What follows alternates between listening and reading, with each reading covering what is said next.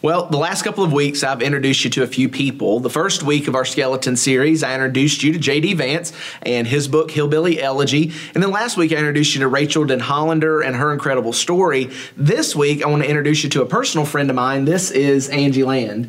And uh, I met Angie several years ago in a ministry context, and uh, we've been friends uh, pretty much ever since and really got to reconnect at the orchard. She started attending here, you said eight years ago? Yeah, about eight years now. Yeah, and I came shortly after her on staff, and she's been such a huge help uh, to our church uh, because she's also a marriage and family counselor. And so uh, she serves our church not in a paid capacity, but really as a, a tender, a member, giving back to the people by helping some of the pastoral staff carry that load. And so uh, I'm really excited to have her here today because we're talking a lot about skeletons in this series and those things in our past that really trap us or chain us down uh, in the future. And last week we dealt specifically with how do we deal with skeletons that we've created, you know, and we talked a lot about guilt and shame, and that when we own our guilt, Jesus can forgive that guilt and free us from shame.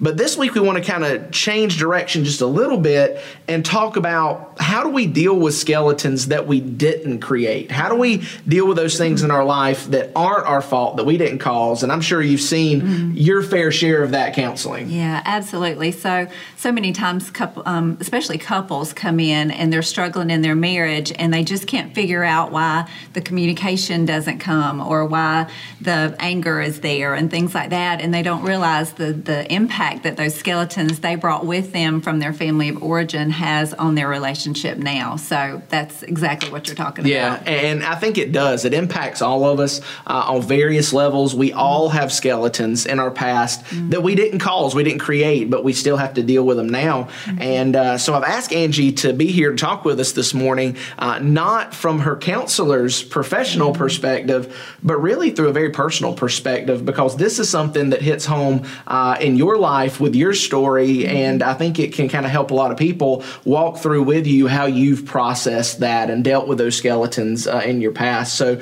uh, so why don't we get started there uh, a little bit? Why don't Why don't you you know kind of lean into that a little little bit and share with us some of your story today and those skeletons yeah. that you didn't create. Yeah. So the funny thing is that as a as a counselor, Christian counselor for the about past 15 or 20 years and then also speaking at conferences and things things like that, people think if you are in ministry um, of any capacity that you come from a perfect Christian family that it, you know it just had to be yeah. like that. And so I've had people come up and ask things and say you probably you know probably never heard anything like this or your family's probably not this way and ironically when um, the lord called me to relationship counseling i thought sure he had the wrong number because that would not be something i would be great at up front.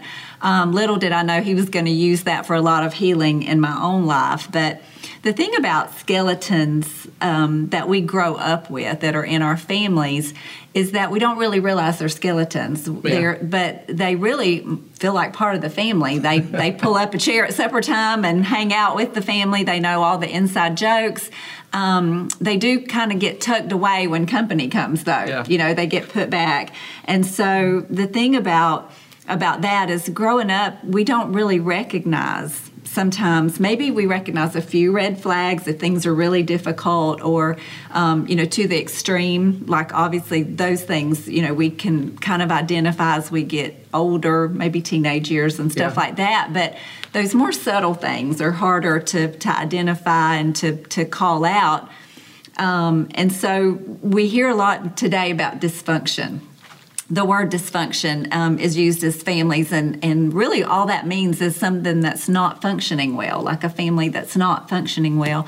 And from the outside, our family functioned pretty well most of yeah. the time. You know, my dad and mom both had jobs, we had a nice home. You know, my brother and I participated in things in school, stuff like that. But where our dysfunction really happened was at home on the inside not a lot of communication, pretty much absent communication yeah. as far as um, knowing each other or dealing with struggles, things like that. Um, and the tension to me always felt like it was there. I was always wanting to ask the question, What's wrong? When Yeah. we would be seated at the dinner table and nobody'd be talking. And in my mind, I would just think if somebody would just say what was wrong, it, we might could deal with it or we might could fix it. And how I even knew that at a, as a little Yeah. girl, I don't know. But um, just really wanting that connection with my family and that interaction and stuff. But what would happen is when things would go wrong, daddy had a temper, he would blow up, mom would withdraw and really just not talk. And so you never really knew what the problem was. If it and, and I think as a little girl a lot of times I thought it maybe it was something I did. And so my response to that would be to try really hard not to do anything wrong. I wasn't sure what that was or where that line always was, but I would try really hard to be responsible and take care, of, keep my room clean, and do Yeah. all of those things, make good grades and stuff. The problem was I couldn't always hold up my end of that deal that I made with myself. I couldn't hold that end up, and so um, I just, you know, I think also I learned that it wasn't okay to admit it when you did do something wrong. Yeah. like it was just better to deny it or not not come forward with that and own what it. it would create or yeah, evoke. Yeah. yeah, or not, or knowing what it would knowing, create. yeah. yeah, yeah, You know, I, I think that you know one of the things um, that that's important maybe to start out with, and, and I've heard you know you say several times is that. Um, having those skeletons didn't mean your family didn't love you didn't Oh, mean that your yeah. parents didn't love you because you they did you knew that they did Mm-hmm. um, but it still was skeletons that you had to deal with and it was because they had skeletons they had to deal with and, and so i think one of the things that you have to start working through is you know hey just because you have these skeletons you didn't create the people who created them they can still love you and it's Yeah. it's not that they're doing this because they don't Yeah, absolutely. My mom and dad loved me. I knew that. I Yeah. knew they did. I was never worried that they were going to put me out or anything like that. But the relationship was the thing that wasn't constant or or um, secure always. Because if they were upset, it may not even have been at me. They just were upset about something. They would withdraw and daddy would blow up. Mama would not talk and stuff. And so, but sometimes it was, Yeah. you know, about me. And so it was hard to identify that. And as a little girl, when somebody pulled away from you, it felt like they were pulling love away from you. Yeah. You know, as an adult, I can look back on it and t- know for sure that my parents loved me. But um, having that growing up and just not being able to know the difference if it was the relationship or love. And so um, I don't think we began to identify those those family skeletons until I moved out of the house. Yeah. Well, I think that's where the struggle kind of comes up for a lot of people because, like you said, when you grow up with those skeletons, you don't know they're Yeah. skeletons. You think that's how everybody does it. Right. Um, and I think then what we hear is as we get older and we try to start a, a new family or a new life. You kind of that's where you feel trapped by those skeletons, mm-hmm. right? That well, hey, if that's all I know, if that's where I come from, Yeah. then that must be how I'm going to be too. If my mama was like that, maybe I'm going to be like that. If daddy was like that, maybe I'm going to be like that. Um, and I think that's the big idea that we mm-hmm. really want to talk about today mm-hmm. is that your family history does not determine your personal legacy. Yeah. Now it's it's a part of your past. You know, it's part of what makes you who you are, but it doesn't have to hold you captive. Those choices that have been made in the past are not necessarily the same choices you have to make in your future. And uh, one of my favorite stories in the Old Testament, I think, makes that really, really clear. So uh, if you guys watching, if you have a Bible or maybe want to write this down, go read it later, you need to look at the story of Josiah. Uh, Josiah was a king in the southern kingdom of Israel, the kingdom of Judah, and uh, he came from a family that had a lot of skeletons. Uh, his grandfather, Manasseh, was an incredibly wicked king, one of the most wicked kings in the Judean kingdom. His dad, Amon, was so wicked that he was assassinated by his cabinet, basically, because of how wicked a man he was. And so Josiah takes the throne at eight years old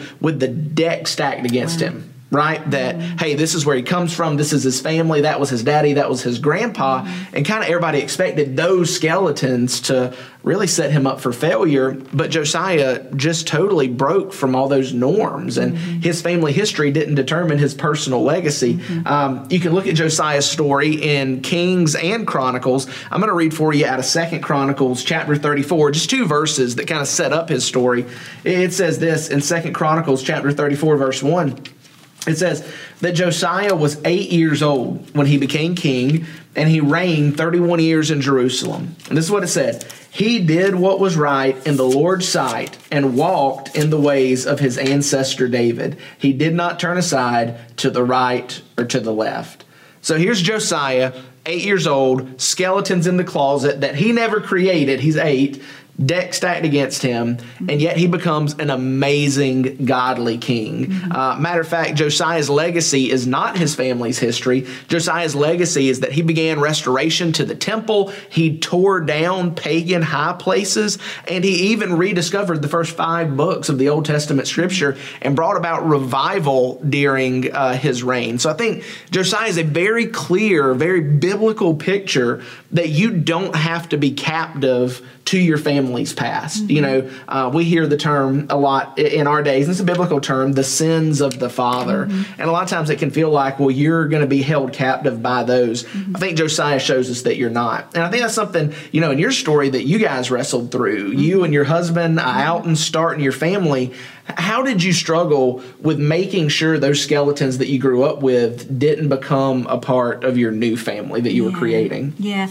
So when you were talking about um, Josiah, I was thinking about um, the sins of the fathers. That was such an important scripture for us when we, um, as a young married couple, when we began having our children.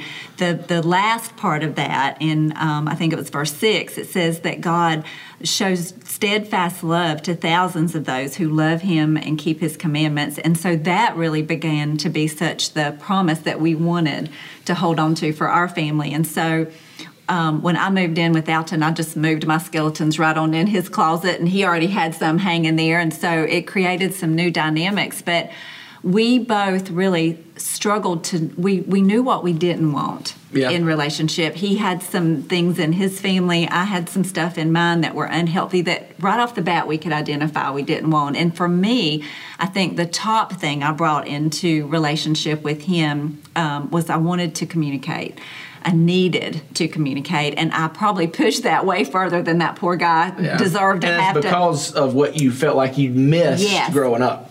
And I think there was such a fear in me of of not communicating, not knowing what was going on. You know, just needing to know what are, what are you thinking about this? How are you feeling about this? Because I can't I can't know how to respond if I don't know what's going on and navigate that. And and I think even um, I, I was probably personality wise a little more like my dad than Yeah. my mom, so I could get a temper, um, or I had a temper, I guess. and um, so that was something that I, you know, would would come up. I would just get real frustrated about wanting to communicate and pushing to get something back and craving that intimacy so much that we talked about everything. We, you know, and I, I just really had to, through the years, learn that sometimes you're just in a grumpy mood because you didn't get enough sleep. And if you'd go to bed and sleep the next day, things will Not be fine. everything has to be hashed out. Absolutely, and so um, that that really was some difficult, frustrating years for us early on. But um, what happened for us that was such God's blessing in our in our family to to me was that we got involved in when when I met Alton, he was attending a church, and and I started attending a church with him. And um, there were people in that church who started you know kind of helping point us in a better direction. We just needed that um, that guidance and stuff but we started doing all the things we thought would would show God that we loved Him and trying to honor His commandments. We would go to church. We, you know, we um, took our kids to Sunday school. We prayed before meals. Yeah. We did devotions at home. We tried to do all those things. And in my mind, I'm thinking, you know, these were some things that were missing. So this is going to fix everything. And just really wanting that, you know, so much, just craving that um, thing. But what was happening too, in in in the same time, was while we were trying to grow and learn and press forward. is my relationship with my mom and dad. I still wanted that with Yeah. them so much. I really wanted them to, to I wanted to feel known and, by them. and, and coming to faith in Jesus didn't automatically fix that. Absolutely. So I was 10 years old when I got saved and, and res- responded to the gospel because the pastor said that Jesus would wash me clean. And in my little 10 year old mind, I thought that's going to help me be good.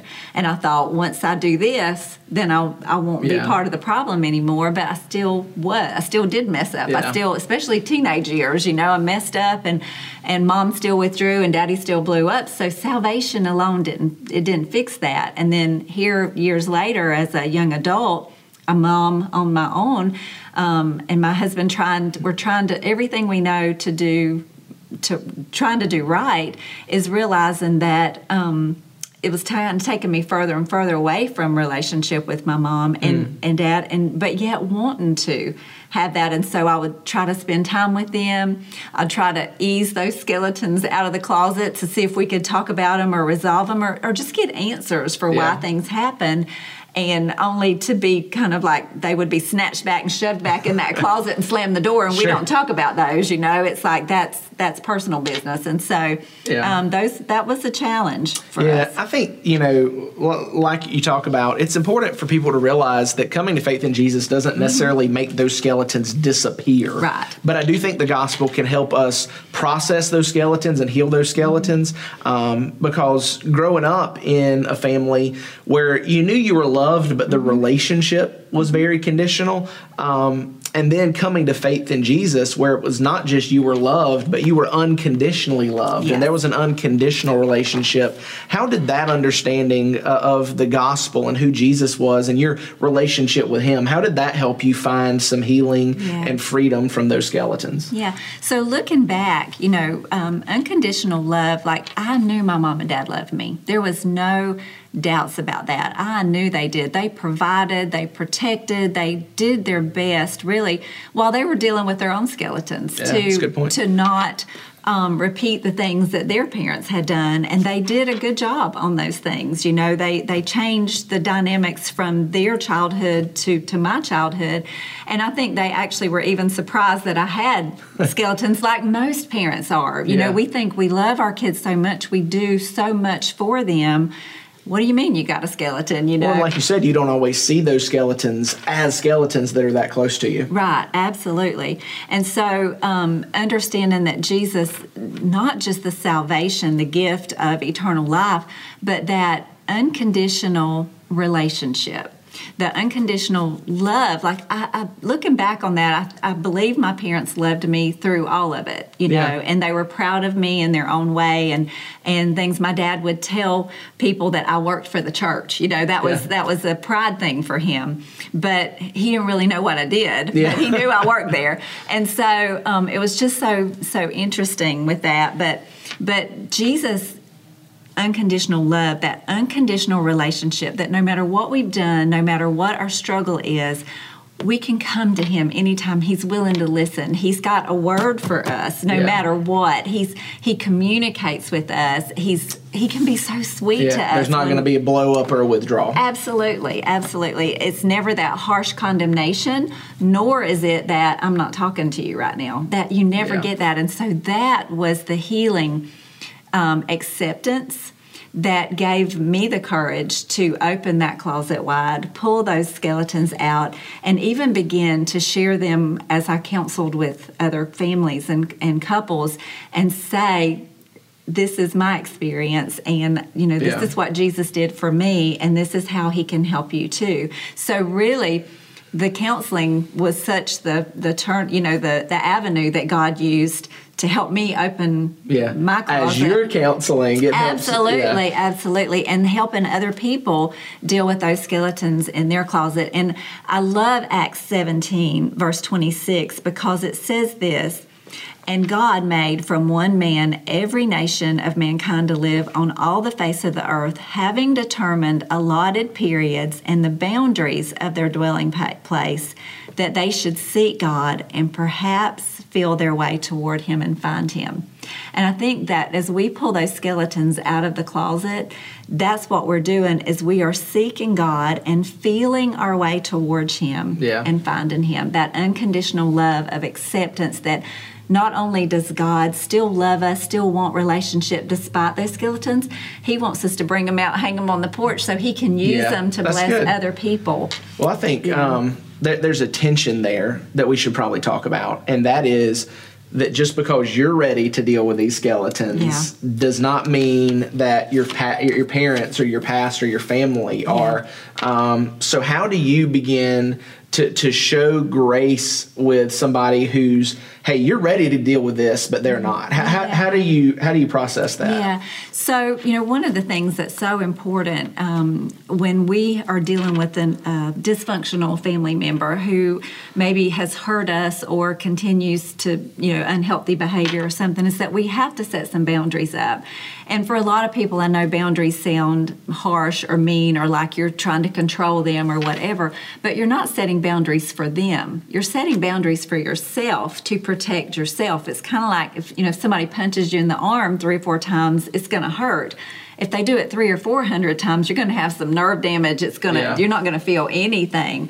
And that's what happens when we stay in close relationship with someone who's not um, in healthy behavior or you know healthy relationship mode hasn't doesn't have the skills for that and so taking a step back is a way to protect that love we have for them proverbs 423 says above all else we have to guard our hearts Yeah. and that, when I think about that, what it says to me is I've got to guard my ability to love someone. And if they're hurting me and it's going to hurt that power that I have to love them, I've got to back up and not allow them to keep hurting me so that I can Yeah. still love them well, even if it's from a distance. Yeah, and and that may not feel loving to them at the time, but what you're doing is saying, "Hey, I'm going to kind of deal with those skeletons so I can love you, and if I get that close, I, I can't." I think that's I think that's good. Um, I, I think that's important. But I, I think you know that, like you say, you got to kind of hold that with grace because um, really, what you can't do, and I've heard you say this before, is you can't look to them to give you what they don't have to give you but you can look to Jesus for that. And I think that's one of the gifts um, that the gospel brings that helps us process that. If you go back and look at Josiah's story that we read and- and look in verse 2, it says something pretty interesting there in verse 2. It says Josiah did what was right in the Lord's sight, and he walked in the ways of his ancestor David. Some translations say his father David. And that's kind of important because usually when it talks about a king, it would say his father Amon or his grandfather Manasseh. But David didn't, or I'm sorry, but uh, Josiah didn't. He didn't walk in their ways. He walked in the way of a new family. And that's one of the things that uh, that salvation Jesus offers brings us is a new family. The Bible says that we, when we repent of our sin, we talked about last week, trust Jesus as our Savior, we are adopted into God's family. So I think um, that that new family, we, there, there are there are more people than just those in our past that we can look to to find some of the relationship and even new behaviors that we Yeah, need. Absolutely. So I remember one time coming home, um, I'd spent an afternoon at my mom's, and she and I'd had a tried to have a discussion about some things, and um, really hurt my feelings. She kind of shut down, wouldn't talk, and I came home really upset. And that had happened many of t- many times, multiple times, and so.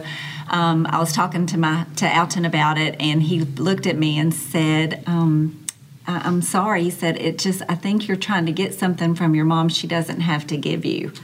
And wow, when he said that, I thought, that's exactly what it feels like, you know. And, and instead of being angry at her for not being able to give that to me, that gave me some compassion for Yeah, her to be able to to realize that you know I couldn't get something from her she didn't have and and even now with grown children that sometimes my children may need things and think they can get it from me and I may not have it to give them and so Yeah. being on flipping on both sides of that can give you compassion for this side but also understand humility Man, that that's You really the good, right? side. Because what you're saying is is that our parents, grandparents, those in our past mm-hmm. don't often see the skeletons that we're dealing with yeah. as skeletons and you know why what are you doing? Yeah. You know, why is that a big deal for you? Mm-hmm. But I think there's got to be a little humility on our part to know that that generation coming behind us, yeah. they're going to have stuff to deal with that we didn't intend Absolutely. and we have to be willing to show grace and walk in humility and say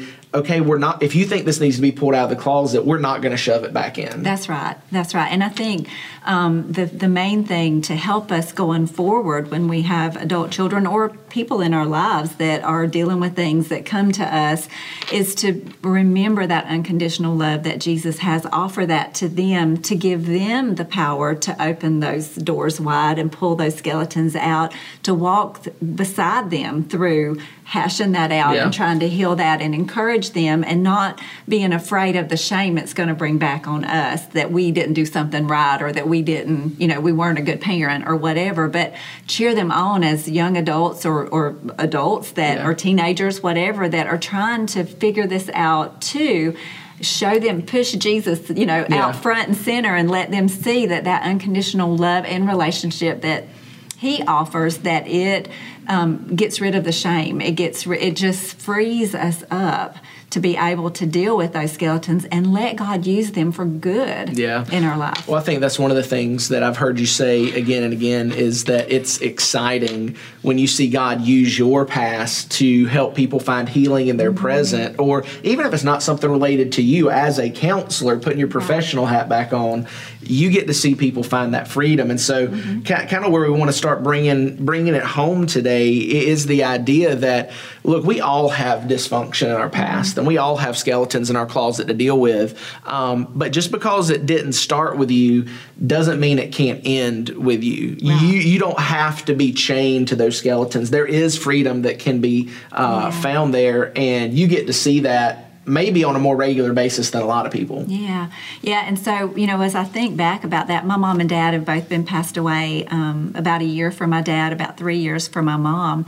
And so, having that space and distance you know, for the last couple of for this season of coming through grief and you yeah. know finding a place to put all those memories and things like that. It's just realizing that my mom and dad did a significant amount of work on their own skeletons to make sure that I didn't have the same ones they did. And even though they were surprised by mine, yeah. I still had some, and that kind of taught me not to be surprised when my kids have some. I think about Josiah, you know, he grew up seeing the devastation that was caused by the decisions of his father, the king, his grandfather, all of that. And I think sometimes our kids can see the struggles with their generation based on yeah. the, the, decisions made by people who grew up in the previous generation yeah. because life's always changing and growing and needs are different things um, we're more we get more information about stuff whatever and so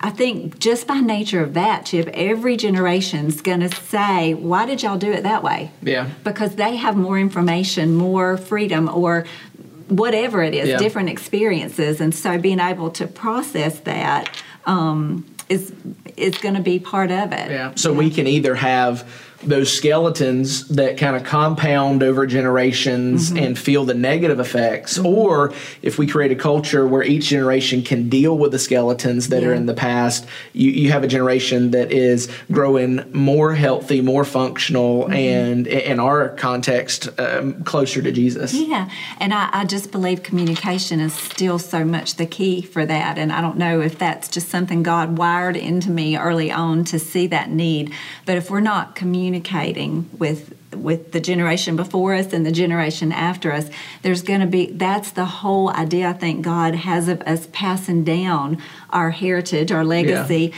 and we want to make sure jesus is front and center yeah. on that that because he is the only thing only place we can get that unconditional that's love right. and acceptance and that's the only thing that gets rid of the fear gets rid of the shame that lets us open the door well that's really good i appreciate your time yeah. letting us uh, kind of talk through this today uh, not just from a professional side, but from a personal side. I I think it's been helpful. I, I know a lot of you maybe have some things that you need to process now when you're thinking through. So feel free, uh, shoot us a message in one of our inboxes, email us, even comment below if you need to talk to somebody, because we have people who are more than willing to talk to you right now to help you kind of begin to process uh, some of that and help you find freedom from those skeletons uh, in Jesus, who He is and what He's done. But uh, let, us pray together. Let me pray for you guys, uh, and we'll be done. God, we are thankful for this time that you've given us today to talk. God, thank you for Angie and her willingness to come and share her story and, and how she's processed that and found freedom from some of that. And, and God, I pray that you would help us be a people to show grace to those uh, who have created skeletons in our life. And, and God, we're not trying to minimize or equate anybody's skeletons. We know they're all different. We know that we all have different levels of dysfunction in our family. And, and so, God, I just pray uh, that you would help us be able to look back with grace on that and that we would be able to walk in humility forward as as we move forward and see some of the skeletons that we inadvertently create that we would not be hiding them in the closet but like we talked about last week that we could bring them out knowing that there is no forgiveness that is too big for you to show to us. There's nothing uh, that would uh, be too much for you to forgive. And so god i just pray now that you would use this in our lives as a trophy of grace god that you would help us uh, to be an example to others about the freedom and hope that can be found in jesus it's in his name we pray amen. Amen.